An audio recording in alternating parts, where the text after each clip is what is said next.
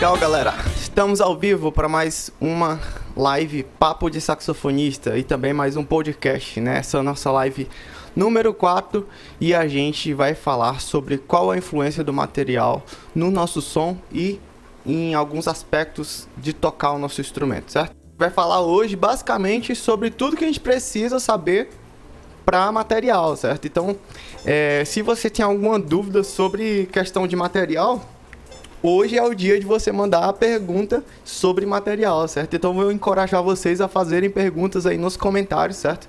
Que eu vou estar respondendo a pergunta de vocês. E basicamente, pessoal, é, eu quero começar essa live aqui é, abordando alguns tópicos, certo? Eu vou falar para vocês quem que mandou essa pergunta, aqui, certo? Foi, se você não sabe, para me enviar uma pergunta para essa live Papo de Saxofonista, você precisa estar no meu canal do Telegram, lá mais ou menos no domingo eu abro uma caixinha de perguntas onde eu dou a oportunidade de vocês de enviarem uma questão que te interesse, certo? E aí, o Paulo é, Barufi, se eu não me engano é assim o nome dele, ele mandou a pergunta dessa maneira.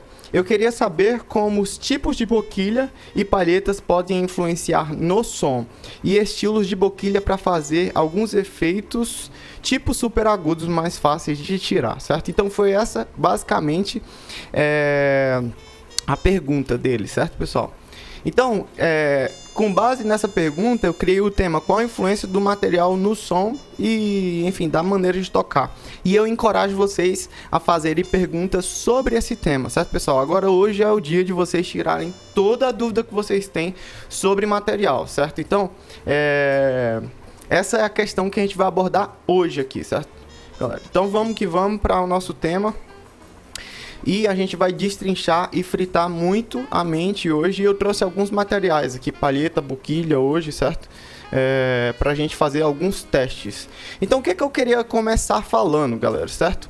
É, tem muita gente que me pergunta assim sobre boquilha, certo? Vou começar falando sobre boquilha qual que é a boquilha ideal, qual que é a boquilha que eu devo, enfim, comprar, qual que é a boquilha que eu devo ter, será que eu devo passar de uma boquilha, por exemplo, daquelas que vem no próprio saxofone já para uma profissional, certo? É, de metal ou de massa, enfim, a gente vai abordar esse primeiro tema sobre boquilha, a gente vai falar sobre qual a influência no material na relação do som e a gente vai ver na prática aqui, certo? Eu vou tocar para vocês em duas boquilhas diferentes é, a relação de som, certo? Uma que é a minha mesmo profissional e a outra boquilha que é uma boquilha daquelas que vem no saxofone sem marca, certo? Então, basicamente, hoje a gente vai abordar realmente essa questão é, e ver na prática, certo? É, qual o tipo de boquilha que realmente nos ajuda mais e qual a diferença de um e de outro e se realmente tem problema eu começar em uma boquilha X e, enfim, passar para uma boquilha Y e, e, enfim, a gente vai realmente tirar a dúvida, certo? Então, se você tiver dúvida sobre essa questão de material, manda aí nos comentários, já que no meio da live, no fim da live, enfim, eu respondo a pergunta de vocês. Então, vamos nessa, galera. Boquilha, aberta ou fechada, certo? É isso que eu quero tirar a dúvida de vocês hoje. Depende muito do que você vai tocar, certo? Por exemplo, se você é um saxofonista que estuda música clássica, tendencialmente uma boquilha mais fechada, ela vai te ajudar a tocar música clássica, certo? Agora, se você é um saxofonista que estuda música popular, tendencialmente é, uma boquilha mais aberta vai te ajudar, certo? Porém, o que, que acontece em relação a quando a gente está começando a estudar o nosso saxofone, galera? Quando a gente está começando a estudar o nosso saxofone, a tendência, certo? Não é regra isso, mas a tendência é que você pega uma boquilha mais fechada para você é, conseguir ter mais controle na hora de soprar. Por que, que a boquilha fechada dá mais controle para você soprar? Porque basicamente a estrutura dela é feita para te dar realmente mais controle ali na hora que, ela, que você estiver soprando, certo? A abertura, é, uma boquilha com abertura muito grande, ela é mais instável, certo? Em relação à colocação da nossa coluna de ar do que uma boquilha fechada, certo? Numa boquilha fechada, a gente vai conseguir ter mais é, estabilidade da, da, da, nossa coluna de ar em relação ao nosso sopro, certo? Você pode olhar que, por exemplo, é, pessoas que têm uma boquilha mais aberta, elas tem tendências a ter uma flexibilidade maior, enquanto uma boquilha fechada, numa boquilha mais fechada, a gente tende a ter um som mais colocado, certo? Eu não diria é, sem flexibilidade, porque a gente tem bastante flexibilidade também, mas a relação de ajuste da boquilha, certo? Em relação ao tamanho da, da, abertura da boquilha, é realmente relevante na hora que a gente fala de, de flexibilidade, certo? Então, numa boquilha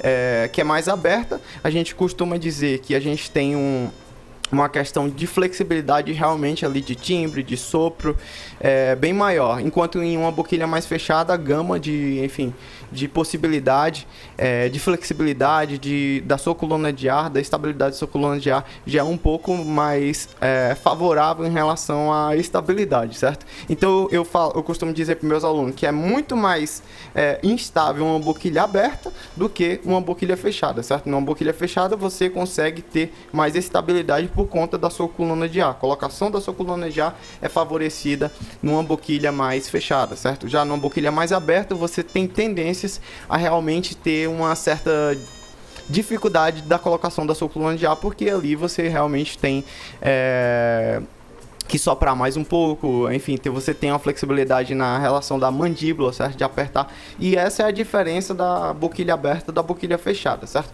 Tem muito saxofonista popular que toca com boquilha fechada? Sim, tem, certo?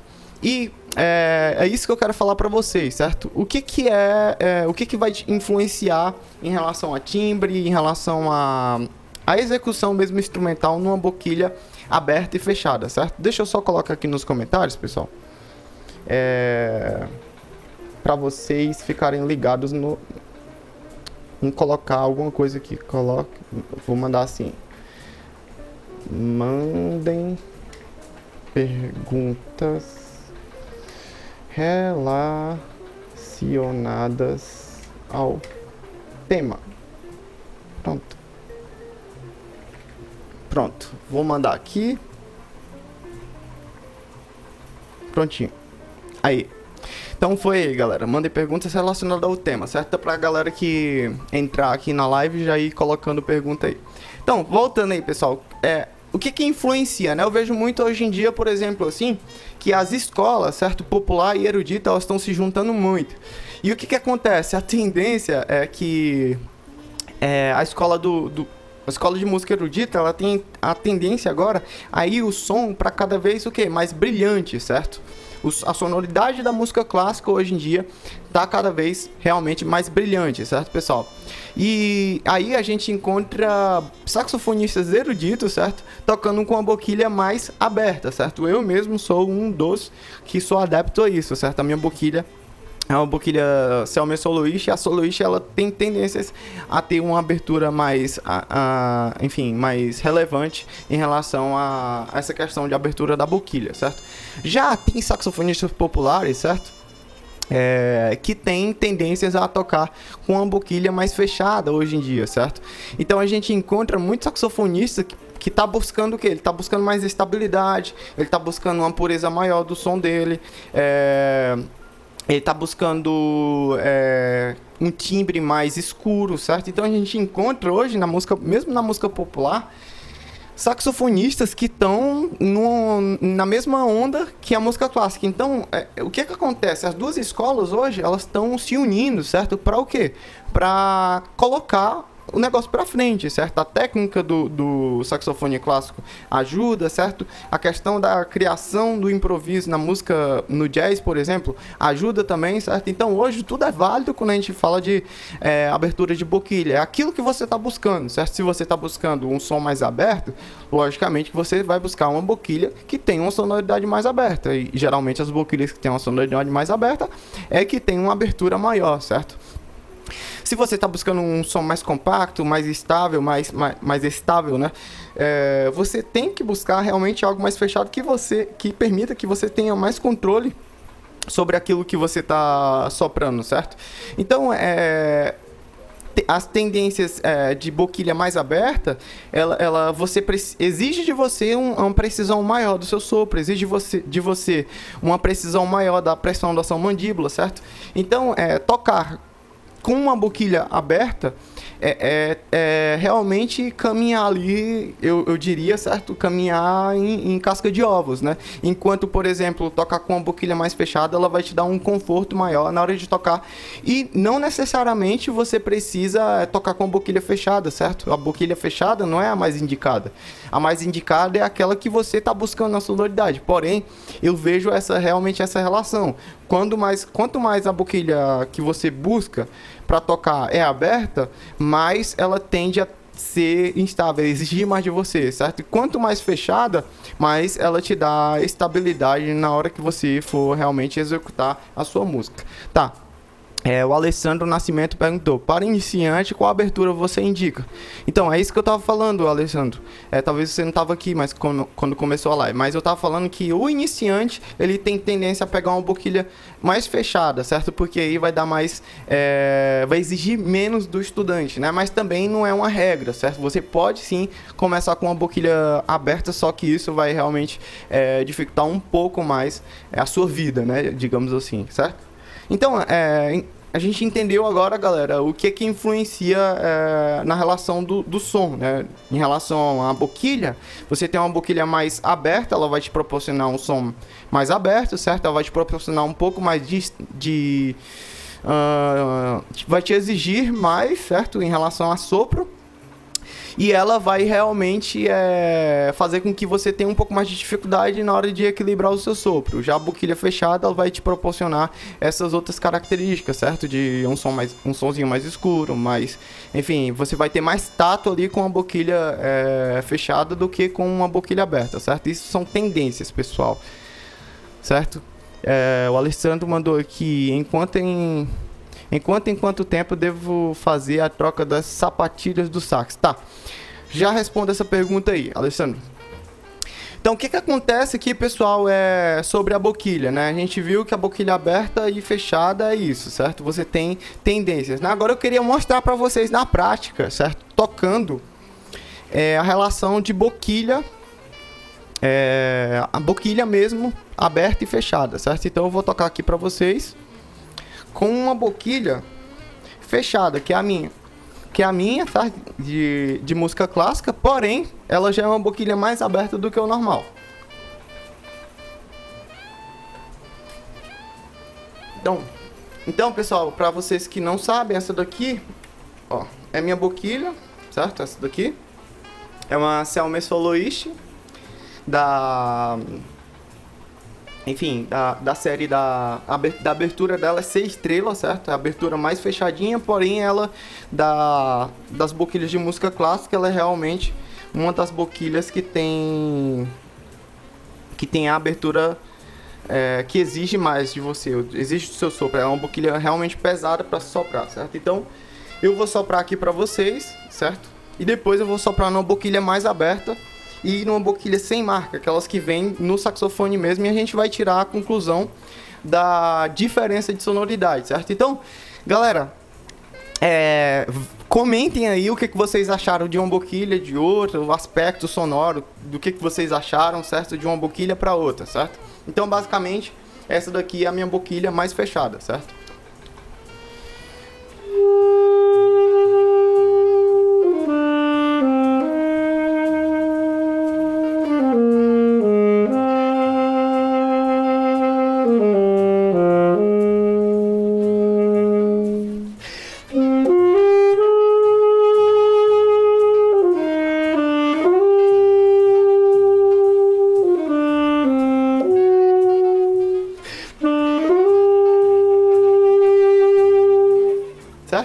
Daqui é a minha boquilha mais fechadinha, né? Vocês viram que o som dela é bem compacto, bem... É, é enfim, também eu tô é, fazendo com que saia essa sonoridade, né?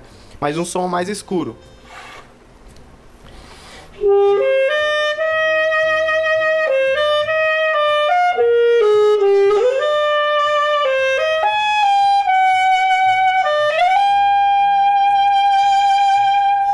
Certo? Então aqui também eu posso ter um som mais brilhante, né? Na minha boquilha fechada. Agora, essa, essa boquilha aqui é uma boquilha de marca, né? Enfim, tô fazendo.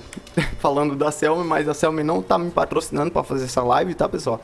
É, enfim, é por boa vontade mesmo que eu tô fazendo essa comparação.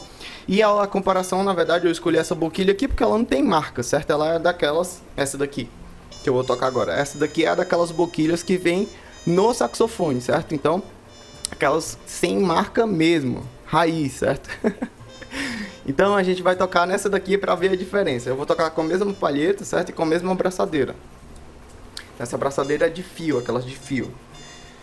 E depois eu vou tocar com a abraçadeira de couro. A gente vai falar um pouco sobre a abraçadeira também, pessoal.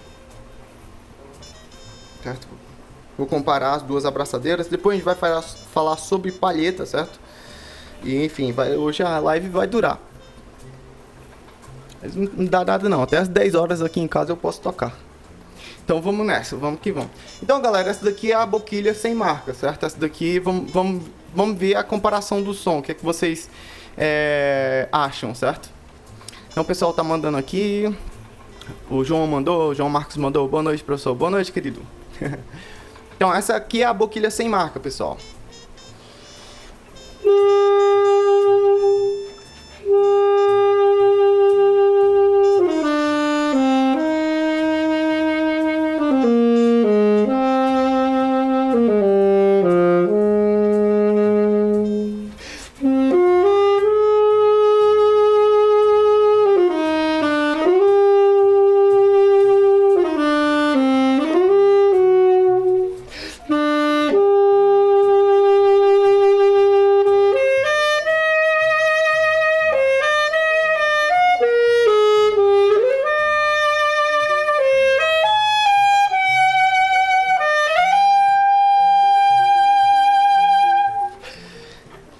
Pessoal, é, eu senti aqui, certo? Eu, pelo menos, senti o quê? Eu senti que essa boquilha aqui, ela tem um timbre mais brilhante, certo? Eu não sei se vocês sentiram mesmo. Comentem aí, certo? Comentem nos, coloquem nos comentários o que, que vocês acharam, a diferença de uma para outra, certo? Mas vocês viram que, mesmo sendo uma boquilha daquelas que vem no saxofone, sem marca, cara, o, bom, o som é bom, não é ruim não, viu? E funcionou super bem aqui agora, inclusive eu achei legal pra caramba. E, enfim, dá pra fazer tudo aqui nesse negócio. É, em relação a timbre, ela realmente me dá um timbre, enfim, é, de um material mais, mais pobre, né? Não é um material, enfim, é, um material tão bom assim como a minha boquilha é, que eu tenho costume de tocar, a Selmer, né? Mas mesmo assim, mesmo essa boquilha sem marca, essa daqui é a boquilha sem marca que eu tô colocando agora estou montando de novo, é, ela realmente funciona, certo? Então, é, por exemplo, se eu fosse tocar algo mais pop, certo? Ela funcionaria melhor ainda, porque ela tem um timbre mais brilhante, né? Então.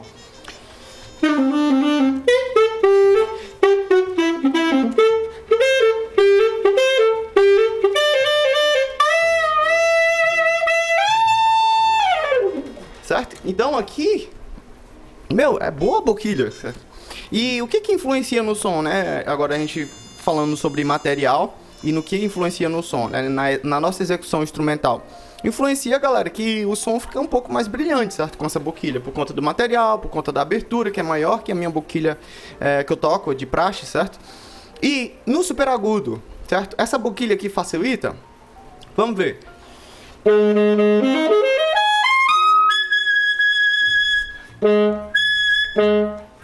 Thank you.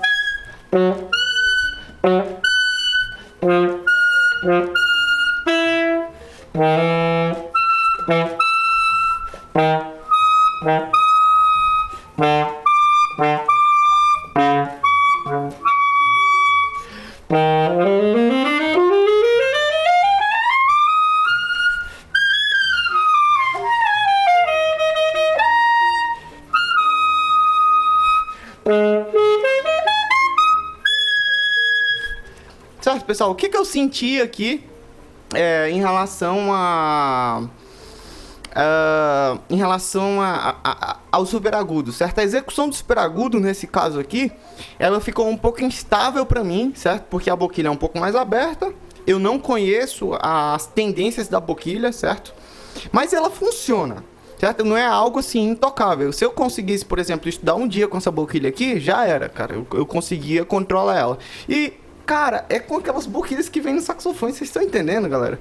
Então, tipo, cara, essa, essa. Tem muita galera que fala assim, ah, eu não consigo tirar agudo porque a minha boquilha ela não ajuda. Cara, pra mim isso aí é desculpinha. Desculpa eu falar isso, tá, pessoal? Mas é desculpinha que você tá dando no seu material. É. Ele não consegue se defender. Eu costumo falar isso pros meus alunos, certo? E quando você fala isso pra sua mente, você tá o quê? Você tá colocando um bloqueio, cara. Porque o que, que você precisa fazer para conseguir tirar o agudo? Apesar de, certo? Apesar de você ter um material que é, é, é delicado, certo? Mesmo não tem marca, a, a, a, enfim, ele, ele, não ajuda. O que, que você tem que fazer? Cara, você tem que sentar, Desculpa a palavra, galera, mas tem que sentar a bunda na cadeira e estudar, certo? E se você não fizer isso, cara, não tem material no mundo que faça você tocar. Sabe qual é a prova maior disso, galera? A prova maior disso é que eu pego o meu material, certo? É, para vocês que não sabem, eu dou aula é, no projeto Guri aqui no estado de São Paulo. E eu pego o meu material, meu saxofone, minha boquilha, minha palheta, minha abraçadeira, eu entrego na mão do meu aluno e sabe o que que sai? A mesma coisa do que ele toca no instrumento dele, certo? Que é um pouco mais inferior o material, né? Mas enfim, galera, eu pego todo o meu material profissional, dou na mão do meu aluno e sai o quê? Sai a mesma coisa, cara. Por quê? Porque o material ele influencia em parte, certo? Mas o que vai realmente fazer diferença na sua execução instrumental é o quê? Meu, é o estudo. Se você estuda, não tem como você não tocar, certo? Vocês estão vendo aqui, eu peguei uma boquilha sem marca, cara.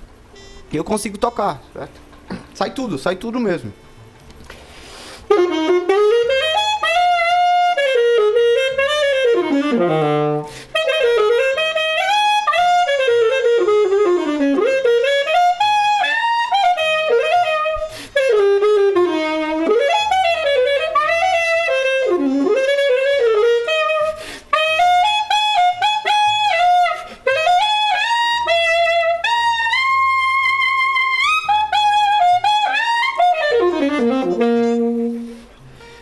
Então, meu, cara, tira isso aí da sua cabeça, velho. De material.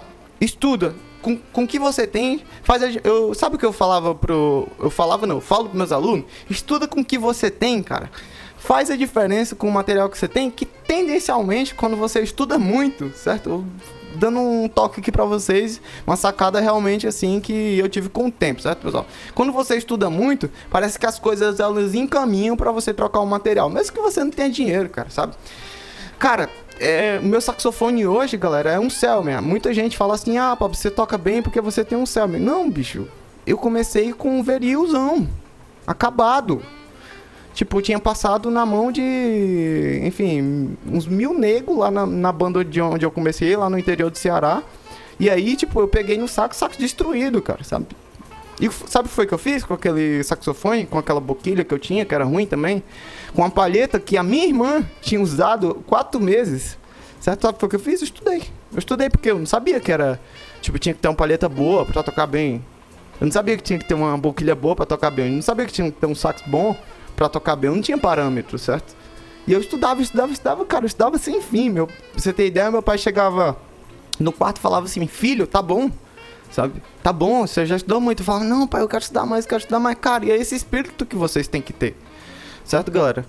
Então, meu, para de desculpinha, velho. Não é material que vai mudar sua vida, não.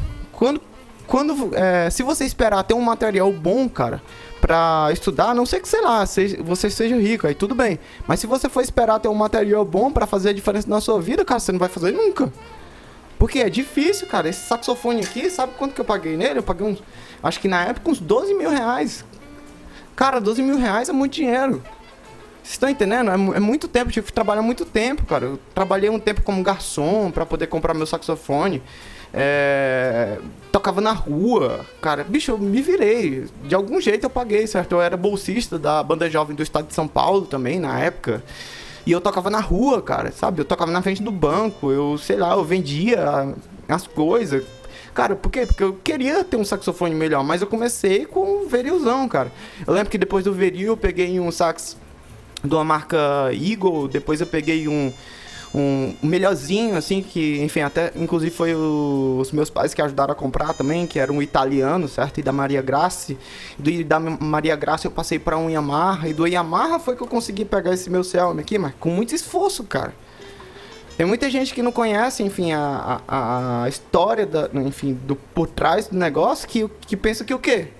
Ah, não, o cara, tipo, tem um céu, meu cara toca bem. Não, bicho, eu comecei do zero, zero um mesmo, não tinha nem sax não. Era o sax da banda, certo?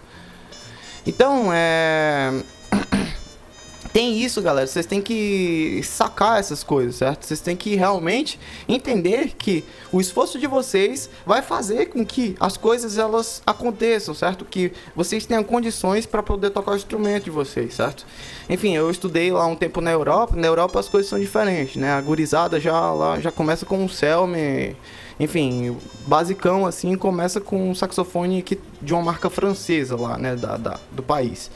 Mas a nossa realidade aqui, infelizmente, no Brasil é essa, certo? Que a gente tem, a gente tem que começar com saxofone, enfim, mais é, iniciante mesmo, certo? Mas isso também não é desculpa para, enfim, a gente colocar empecilho para não estudar, certo? A gente tem que fazer o negócio acontecer do jeito que, que é, cara, sabe? E, enfim, bola pra frente. Então, falando de material, a gente viu que boquilha, ela não influencia, é, boquilha de marca, boquilha de, enfim, não influencia nada na questão é, de, de sair as coisas, certo? Agora, o que, que ela influencia, galera? Se eu quero, por exemplo, assim, uma homogeneidade melhor do meu som, ela vai ajudar, certo? Se você tem uma boquilha de marca, de uma boquilha de um, enfim, de um patamar superior. Se você tem uma boquilha que é de marca, ela vai influenciar no seu timbre, certo? Ela vai influenciar na facilidade de você tocar. Claro que nessa boquilha aqui, eu tava tendo mais dificuldade do que é, nessa daqui. Essa daqui é a minha mesmo, certo? E essa daqui é da marca Selma, uma Selma Soluis.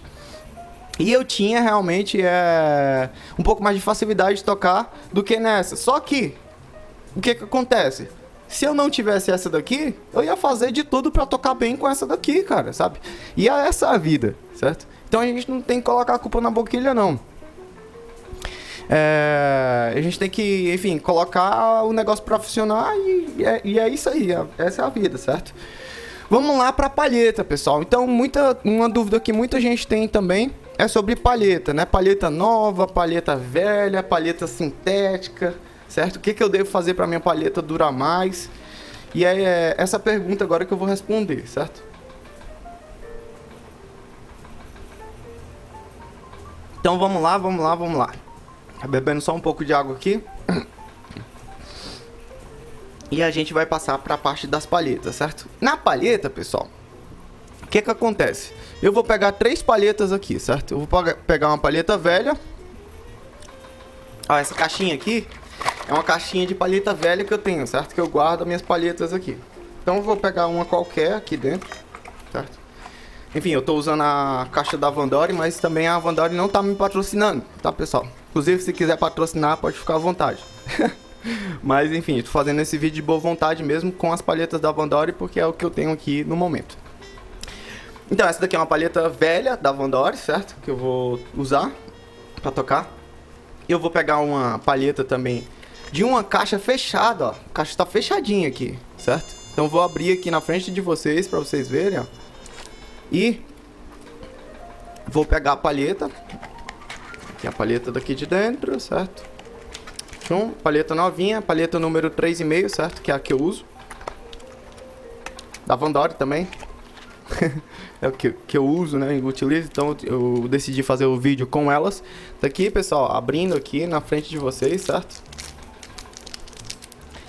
E eu vou colocar essa palheta aqui na minha boquilha. Eu vou fazer com a minha boquilha, tá, pessoal? Porque é o que eu tenho costume de tocar. Então eu vou pegar a palheta nova já e eu vou sair tocando. Qual que é a sacada aqui, pessoal? Antes de tocar, eu tô colocando ela na boca, certo? Pra dar uma umedecida na minha palheta. Pablo, eu devo colocar minha palheta num copinho de água para umedecer ela? É... Consideravelmente, meu pensamento sobre isso, certo, pessoal, é o seguinte essa, essa cultura de colocar as palhetas dentro de um copinho de água, ela vem é, da, do pessoal de palheta dupla, certo? Só que o que, que acontece na palheta do pessoal de palheta dupla? O corte da palheta é feito por uma raspagem, certo? Então, é, se vocês não viram ainda, por exemplo, palheta dupla, é de oboé e de fagote, certo? E essa raspagem, ela faz com que os poros da palheta se fechem, certo? No final da, da raspagem, eles lixam a palheta e aí esse, esse, esses poros, eles são fechados. No caso da palheta de saxofone, ela é cortada de uma vez só, certo? Ou tem alguns um reparo, mas enfim, ela é cortada de uma vez só e ela não é lixada. E o que que fica, o que que acontece com é, as palhetas de saxofone? Os poros poros ficam abertos, certo? E na palheta de fagote, os poros ficam fechados. O que, que acontece numa palheta com os poros abertos, certo? Quando você mergulha ela na água. Tendencialmente, se você deixa muito tempo lá, certo?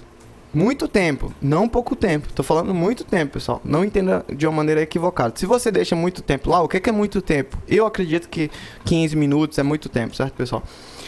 A palheta ela vai encharcar encharcar, certo? Quem nunca teve aquela sensação de tocar, por exemplo, assim, uns 15 minutos com a palheta e sentir que ela encharcou e que ela não tá vibrando mais com tanta eficiência assim, né? Então, o que, que, que acontece com, com o fato de você colocar uma palheta nova num copinho com água, certo? Você vai criar o mesmo efeito de você tocar um bom tempo com ela, certo?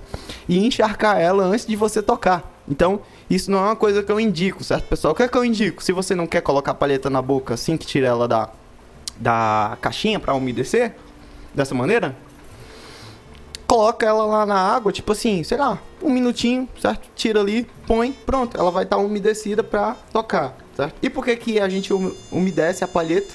Para ela, enfim, dar um, uma... Eu costumo dizer assim, amaciada, certo? No som. Então, basicamente é isso, pessoal. Eu não indico que vocês coloquem é, palhetas para o umedecer num copinho de água por muito tempo, certo? Eu coloco só na boca ali que a umidade da boca, a própria umidade da boca faz com que é, essas palhetas elas elas é, tenham, uma tem uma certa flexibilidade melhor com essa umidade, certo? O Denis Denis Marques perguntou assim: por que você guarda as palhetas velhas? Porque, enfim, às vezes, Denis, elas funcionam, certo? Depois de um tempo, eu, por exemplo, eu quero estudar alguma coisa, eu quero tocar alguma coisa e eu não quero, por exemplo, ficar utilizando minhas palhetas novas para não gastar elas. Eu pego um, de vez ou outra, pego uma caixinha de palheta velha e eu fico estudando com minhas palhetas velhas. E isso faz com que minhas palhetas novas elas durem é, mais tempo, certo? Apesar de não ser tão bom isso, certo? Porque a gente, enfim, a palheta velha ela tem um uma coisa que ela, tipo, parece que ela tá boa quando a gente começa a tocar e depois ela fica ruim de novo, enfim. Mas enfim, galera, essa daqui é a palheta nova, certo? Vamos ver como que ela tá suando. Então, de cara já, eu vou sair tocando, certo?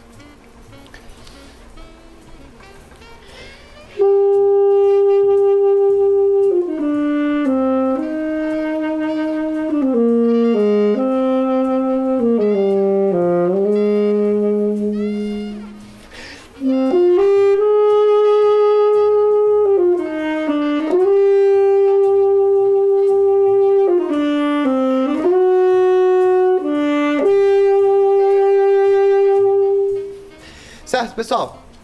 É, pra mim, essa paleta tá muito boa, certo? Então, tipo, ela tem um som é, um pouco opaco, na minha opinião, certo? E ela tem um som realmente puro ali, ela tem uma sonoridade pura, certo? E eu senti que o som dela tá um pouco mais escuro, certo? Isso é uma tendência das palhetas novas, tá, pessoal? Da tradicional, tô falando da palheta Vandori tradicional. Tem esse timbre, não é regra para todos, não entenda assim também, pessoal. A gente tá fazendo a comparação aqui de palheta nova e palheta velha, certo? A palheta nova, da tradicional, da Vandal tradicional, ela tem essa tendência de uma sonoridade mais escura. Agora vamos pegar a palheta da caixinha que tava a palheta velha, certo? Vamos pegar aqui a palheta velha e eu vou ver qual o timbre que ela tem. Certo? Então, da mesma forma, eu vou umedecer aqui um pouco para dar uma amaciada nela. Vamos colocar aqui certo? Na boquilha. E agora vamos soprar já de cara, que nem a palheta nova, certo? Então já vou soprar aqui para vocês verem a sonoridade. Música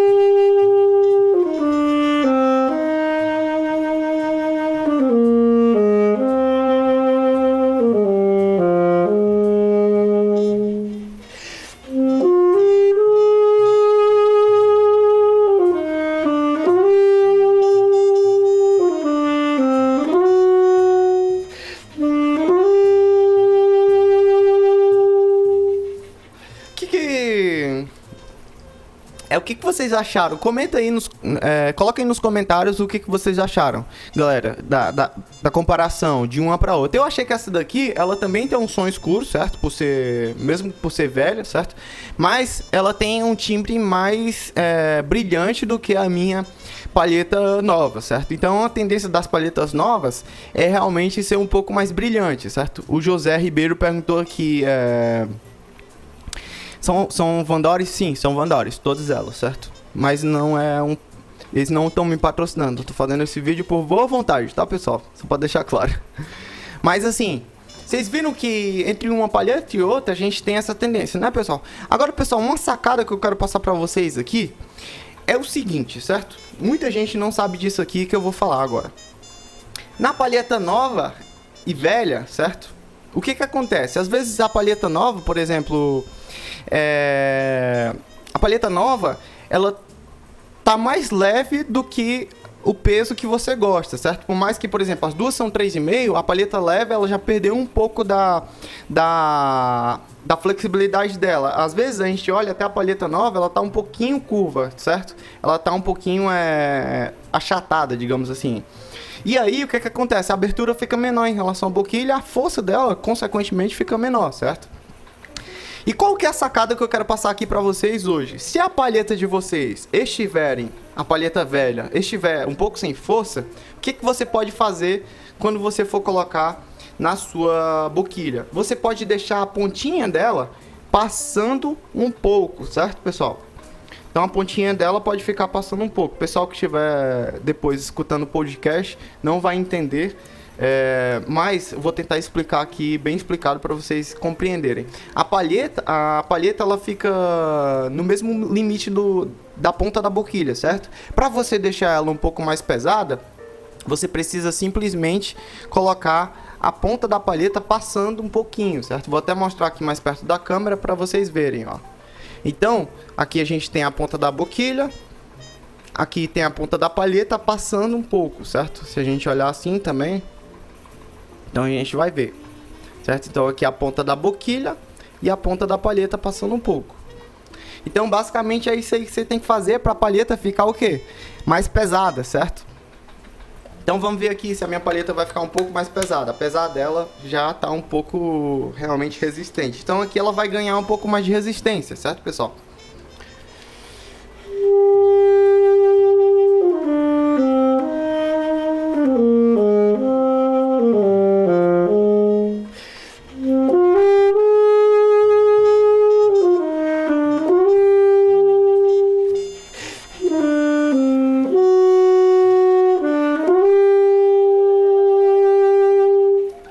Certo, pessoal? Então aqui ela ganhou um pouco mais de que? Ela ganhou um pouco mais de harmônico grave, certo? Ela ganhou um pouco mais de força a palheta só porque eu coloquei ela um pouquinho para cima.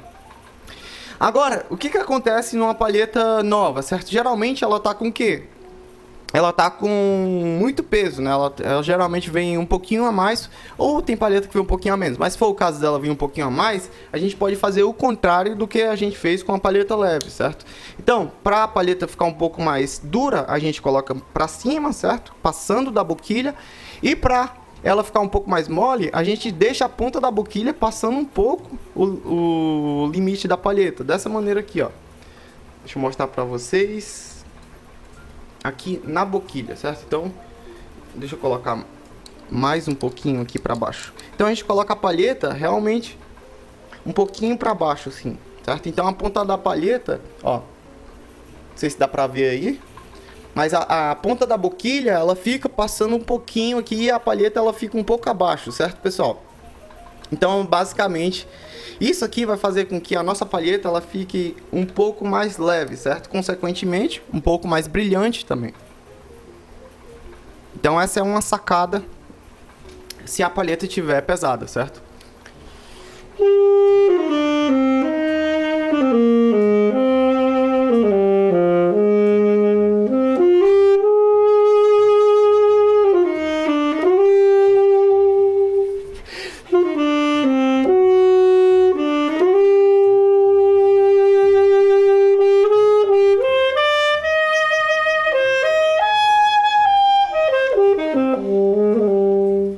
Então aqui, pessoal, eu notei realmente que minha palheta, vocês lembram que minha palheta é, nova, ela tava mais ela tava mais escura do que a, a velha. Agora, a palheta nova ficou mais brilhante do que a minha velha, certo? Por quê? Porque só por causa que eu mudei a posição da palheta em relação à ponta da boquilha. Vocês estão entendendo? Então, essa é uma sacada de mestre mesmo. Se você não sabia disso, certo? Você está aprendendo aí agora de graça, cara. então, basicamente, pessoal, é isso, certo? Em relação à ponta da boquilha, da boquilha em relação à palheta, certo? A palheta velha, palheta nova. E agora eu quero falar de uma palheta, certo? Que realmente é o incógnita de muita gente, certo? Essa palheta aqui, ó. Essa palheta aqui é uma palheta de fibra, né? É da marca, essa minha aqui é da marca Legere. Lembrando que nenhuma dessas marcas estão me patrocinando, certo, pessoal? Mas eu tô fazendo esse vídeo de boa vontade. E essa, essa palheta aqui, ela, a numeração dela é 3,5 também, ou 3,75, não lembro. Mas a vantagem das palhetas é, de fibra da Legere, certo? É que elas têm numerações entre as palhetas é, de, de bambu, certo? Por exemplo, na palheta de bambu a gente tem 3 e 3,5, né? Na palheta de fibra, pelo menos da Legere, a gente tem 3, 3,25 3,5, certo? Ou seja, a gente tem entre a 3 e a 3,5, a gente tem uma numeração no meio. E isso é legal. Isso é muito bom, cara, porque tipo, eles conseguem colocar a força das palhetas por igual, certo? Ou seja, toda 3 palheta 3, ela tem a força de uma palheta 3, certo? E toda palheta que tem, enfim, a 3,25, que é um pouco mais que 3, tem entre 3 e 3,5, ela tem aquela força. Cara, isso é genial, certo? É uma coisa que os, é, na paleta de bambu é um pouco mais difícil por, causa, por conta das fibras, né? Eles não conseguem criar fibras de uma paleta de bambu, certo? É coisa natural. Então, às vezes, a paleta ela vem com mais fibra, ela vem com menos fibra. E isso determina, por, por mais que o corte seja o mesmo, determina a força da, da palheta. Por isso que em uma, palha, é, em uma caixa de palheta, é, você tem palheta por exemplo, uma caixa de palheta 3,5, você tem palheta mais leve e uma palheta mais pesada. Por quê? Porque às vezes o cara cortou a, aquela caixa de palheta tem é, palheta da ponta do bambu, tem palheta do começo do bambu, certo? Tem palheta do meio do bambu e por aí. Isso determina a quantidade de fibras que tem ali naquela palheta, certo, pessoal? Então, basicamente, em relação à palheta de fibra, a gente não tem esse problema. Por quê? Porque eles criaram é, o sistema de fibras aqui da palheta para ela funcionar dessa maneira, certo? Então a tecnologia ela veio para nos ajudar. E o pessoal me pergunta muito sobre essa palheta aqui, pessoal. Tipo, se dá pra gente usar ela para tocar um concerto, certo? Ou um show, fazer um show, né? Cara, ela funciona muito bem essa palheta aqui por uma questão, certo, pessoal? Questão que é, por exemplo, se você muda de clima, você vai do frio pro, pro quente, certo? Pro quente a tendência da palheta é a mesma. Cara, é incrível, é genial, assim, sabe? Porque, tipo, se você não sabe, às vezes, por exemplo, como o clima, quando o clima é muito úmido, a palheta ela tem uma tendência, a palheta de bambu, né? Quando o clima é muito seco, a palheta já tem outra tendência. Isso faz com que, por exemplo, em uma viagem, se você, por exemplo, sei lá, vai viajar do Brasil pro Canadá, certo? Digamos assim. E aí você vai ter um show. Não, vamos colocar Canadá não, mas digamos que você sai, por exemplo, assim, do Ceará e vai pro Rio Grande do Sul, certo? Aí você tem um show lá no Rio Grande do Sul. Aí a umidade já muda é, do Ceará pro Rio Grande do Sul. Lá é mais frio, certo? É, no Ceará eu acredito que na parte é, da, da beira-mar ali, da, da, da, parte do mar, é um pouco mais úmido, certo? Enfim, tô chutando aqui, pessoal. Não sei das tendências climáticas, certo? Mas supondo que seja isso, certo? A palheta de bubu, ela vai mudar. E essa palhetinha aqui, certo? Esse negócio aqui de fibra, ele não muda, cara. Ele não muda mesmo. Sabe, só uma situação que eu realmente encontrei dificuldade em relação a, a, a altitude, certo? É, esses dias eu fui pra Cusco e eu fui tocar lá, fazer um concerto. E aí, é, na questão da altitude, se você está, por exemplo, assim, a 3 mil metros acima do nível do mar, certo? E a gente aqui tá, enfim, tá a nível do mar no Brasil, né? Eu fui para Cusco, cara, lá é muito alto. E o que é que acontece com o ar, certo? O ar ele é rarefeito, ele é pesado. E aí, cara, não tem esse negócio de clima, certo? Claro que lá é mais frio, por ser mais alto e tal. Isso tem influência nas palhetas de bobu. Mas a questão do ar ser mais rarefeito, ser mais pesado, isso sim tem influência é, na hora de você tocar. E é muito pesado pra tocar, cara. A gente sopra no instrumento e parece que não tem ar, parece que a palheta não vibra, certo? Então realmente é só isso que essa palheta aqui não resolve, certo? Mas em relação a clima, ela resolve sim, certo? Mas a questão de, de altitude, ela realmente é, não, não tem como, né? A altitude é altitude e não tem como mudar isso, certo? Então é só essa questão, né? Aqui o, o, ar ele é menos denso do que em uma altitude maior, certo? Numa altitude maior a gente tem mais dificuldade por conta disso. Então basicamente, galera, na palheta de fibra a gente tem uma sonoridade um pouco mais é, uma frequência, claro, de uma palheta de fibra, né? A gente vai ter uma sonoridade de uma frequência de palheta de fibra, mas a gente tem tendências de não ter variações assim no som, certo? Então Thank you.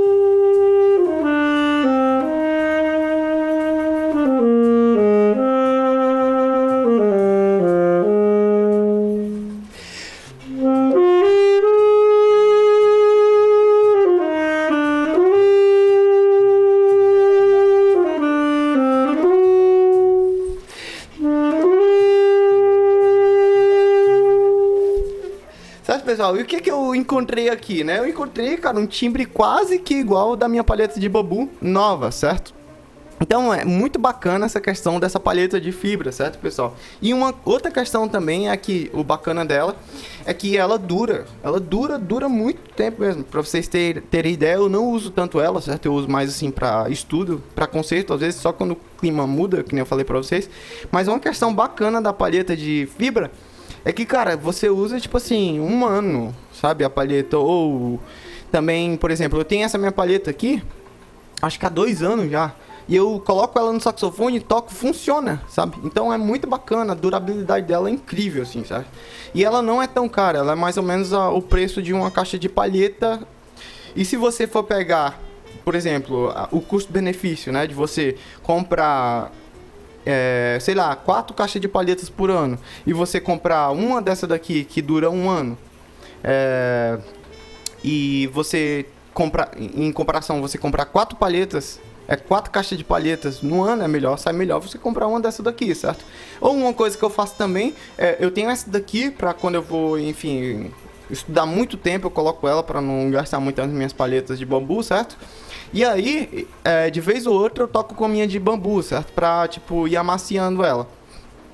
É, então, tipo, essa é uma sacada também para você preservar as suas palhetas de bambu, certo? Você tem uma dessa daqui pra, tipo, ser uma palheta coringa, né, digamos assim, você utilizar ela de tempos em tempos. Então essa é uma sacada, certo? Apesar do preço dela ser alto, o custo-benefício é muito bacana, certo, pessoal? E agora, pessoal, eu queria fazer a última comparação Inclusive, se vocês têm perguntas sobre material, cara, essa é a chance de você me mandar uma pergunta sobre material, certo? Não deixe essa oportunidade escapar, cara. Então, basicamente, pessoal, é... a gente vai comparar agora duas, dois tipos de abraçadeira, certo? Essa abraçadeira aqui, certo? De, de fio, que ela é feita com fio mesmo de cetim, certo? E essa daqui que é feita com couro, certo? E ela tem um ressonadorzinho aqui de metal. Essa daqui é bem, bem, bem é, comum encontrar ela por aí, certo, pessoal? Então, basicamente aqui... É... Basicamente aqui a gente vai ver a diferença entre essas duas abraçadeiras, certo? Vou pegar a minha, bo a minha boquilha normal, certo? A boquilha que eu toco mesmo. Não vou tocar com aquela velha. Eu vou tocar com a minha palheta nova da Vandori, certo? Essa de bambu.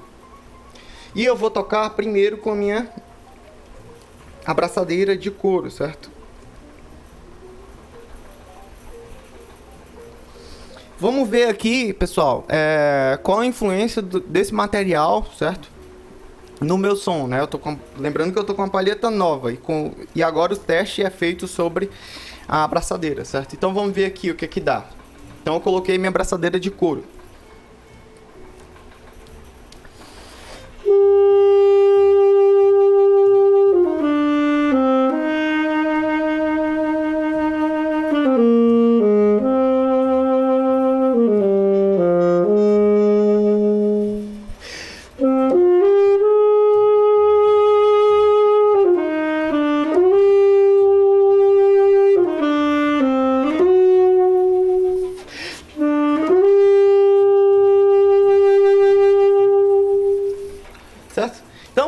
É, eu senti aqui que o meu som ele ficou um pouco mais é, preso, certo? Por quê?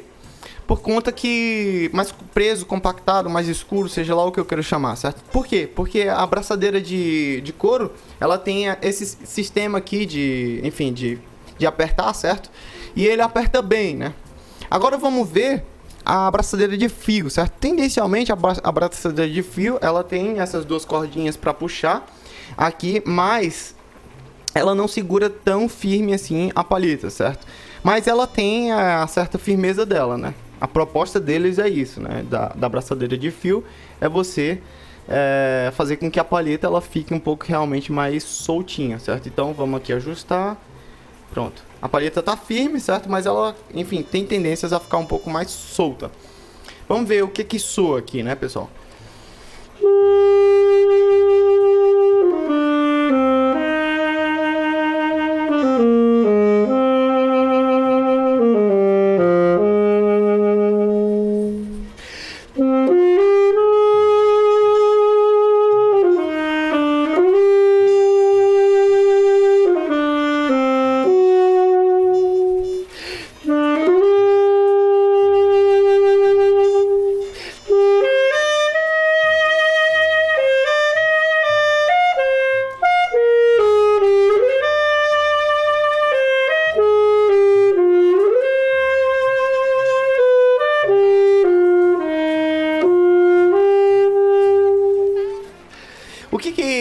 Gente tem aqui de influência, pessoal? A gente tem de influência um som mais aberto, certo? Então, é, eu senti realmente, certo, mais, mais projeção, mais som, mais brilho com a minha abraçadeira de, de fio, certo? Do que com a minha abraçadeira de couro. A abraçadeira de couro ela deixa um som mais compacto, mais escuro, com talvez com um pouco mais de tendências a ter mais projeção, certo? Porém, na minha abraçadeira de fio, por ela deixar a palheta um pouco mais solta, ela consequentemente vibra mais e a gente tem mais tendências a realmente ter uma sonoridade mais brilhante, certo, pessoal? Então, galera, é... escolham você, o que, que vocês têm que ter em mente agora com todas essas informações, certo? É, essa live vai ficar gravada, inclusive ela vai virar um podcast depois, pessoal. E o que, que vocês têm que fazer agora com todas essas informações? Abraçadeira, boquilha, agora que vocês sabem de tudo isso, certo? O que, que funciona, o que, que não funciona, para que, que serve uma coisa, para que, que serve outra. Como como que faz pra boqui, é, pra palheta ficar um pouco mais leve, um pouco mais pesada, sem mexer na estrutura dela, né? Agora, o que, que você faz com todas as, essas informações dessa aula aqui? Cara, você vai buscar aquilo que você quer, certo? A gente viu que boquilha, instrumento, abraçadeira, palheta, certo? Ela tem influência em relação à sonoridade, certo? mas ela não é um fator determinante na hora que a gente vai estudar o nosso instrumento, certo? A gente tem que estudar, lembrando que com aquilo que a gente tem, certo? Se você tem, por exemplo, só uma abraçadeira simples, uma boquilha simples, uma palheta simples, um saxofone simples, cara, você tem que fazer com aquilo que você tem. Agora, se a gente tem, por exemplo, um sax bom, uma boquilha boa, uma abraçadeira boa, uma palheta boa, cara, que legal, certo? Que legal que a gente tem isso tudo. Então, o mínimo que você pode fazer é estudar para sair bem feito, certo? Agora, se a gente não tem isso, a gente tem que fazer com o que tem, pessoal. E aí, consequentemente, a gente viu que, enfim, as coisas elas têm tendências a se desenrolarem e funcionarem, certo? Da maneira que é. E uma coisa que eu digo para vocês é que busquem material, pessoal, que ajude vocês a ter aquilo que vocês querem. Lembre que o som é primeiramente aquilo que a gente quer, certo? Então, se você quer ter um som mais brilhante, busque materiais que te dê um som mais brilhante. Se você quer ter um som mais escuro, busque materiais que te dê um som mais escuro, certo? E dentro dessa ideia, pessoal, você vai construir a sua sonoridade, você vai construir a sua influência é, em, em relação ao material que você tem, certo? E aquilo que você quer para você, você vai buscando, certo? Então, tipo, esse é realmente. Enfim. Esse é realmente uma quebra de tabu. Você pode fazer com qualquer coisa, certo? Aquilo que você quer. Mas, se você quer ir realmente além, você precisa investir, certo? No material melhor. tipo, que nem eu falei para vocês, o material ele não é um fator determinante em relação àquilo que você quer, certo? Mas se você quer realmente ir além naquilo que você está buscando, cara, compra um material melhor, certo? Então, tipo, essa é a sacada. E claro que dentro daquela ideia, né, pessoal, do que é possível. A gente não tem condição realmente de mudar de material e a gente faz com o que tem, certo? E enfim, pessoal, é... o Rodrigo perguntou aqui, as boquilhas de metal também é, também pode ter o som menos original do saxofone. Não. Inclusive as primeiras boquilhas é, que o saxofone. Quando o saxofone foi criado, elas eram feitas de metais, certo? É, tem alguns, algumas fotos do Marcel Miller, que é um dos primeiros saxofonistas, que acho que é a segunda geração de saxofonista no mundo, e o cara tava usando boquilha de metal, certo? Então essa questão de material não tem nada a ver não. É mais questão do formato mesmo, da forma que a boquilha ela é construída. E eu vou responder agora a pergunta do com dos comentários aqui. Teve algumas perguntas que eu não respondi. Acho que duas perguntas que eu não respondi, eu vou responder agora. É, deixa eu ver. Boa noite. Nananã.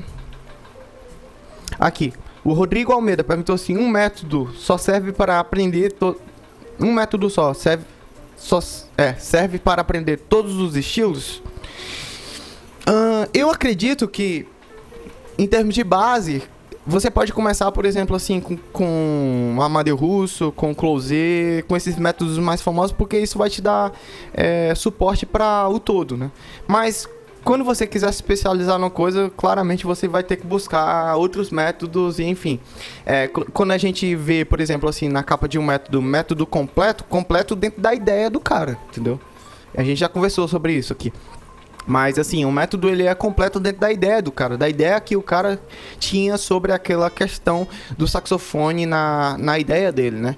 Então, tipo, por isso que ele colocou completo, né? Porque, enfim, por exemplo, o curso controle do sax, o meu curso controle do sax, ele é um curso completo para mim, porque ele ensina a pessoa a controlar o sax. Já, por exemplo, para quem quer improvisar, ele não é um curso completo, certo? Porque ele vai dar o quê? Ele vai dar suporte para a pessoa improvisar melhor certo? Mas ele é um, não é um método destinado a saxofonistas que querem improvisar. Ele é um método destinado a saxofonistas que querem ter o controle do saxofone, certo? Então, tipo, eu criei o, o, meu método, certo? Dentro de uma ideia que seja completo, certo? Ele é um método completo do domínio das técnicas do saxofone, certo? Mas é, da, das técnicas de base do saxofone, mas ele não é um método completo dentro de outras visões, certo? Então aí você tem que buscar é, realmente outros materiais para você realmente ter é, uma gama de material maior para você, enfim, é, partir para outros conceitos, né? E pessoal, é, eu acho que é isso aí. É, eu acho que é isso, é isso. Foram todas as perguntas que eu respondi. Isso, respondi todas as perguntas. Pessoal, para você que não sabe, é... essa live Papo de Saxofonista ela acontece todas as terças-feiras aqui no canal do YouTube, certo? Se você quer me mandar uma questão, essa questão aqui foi mandada pelo. Um minuto, um minuto, um minuto. Foi mandada pelo. Paulo Barufi, certo? Então essa questão aqui foi mandada por ele, certo? E se você quer me mandar uma pergunta, se você quer me perguntar uma pergunta e vocês viram que a gente se aprofundou mais de uma hora de live aqui, certo? Que a gente tá realmente num tema. Eu respondo realmente sem migué a pergunta da pessoa, certo? Então, se você quer me mandar um tema para eu responder a sua pergunta, basta você entrar no meu canal do Telegram, tá aqui na descrição o link, certo? E você vai ter a oportunidade, eu acho que no domingo sempre eu libero a caixinha de perguntas para você colocar a sua questão lá e me mandar uma pergunta para eu responder em uma aula aprofundada aqui no nosso canal do YouTube, certo? Então, pessoal, me alegra muito trazer todas essas informações para vocês e compartilhar um pouco do que eu sei, certo?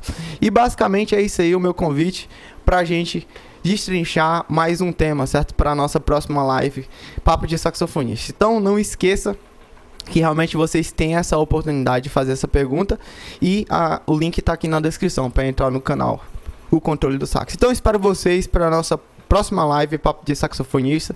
E é isso aí, pessoal. Muito obrigado pela presença de todos. Até a próxima.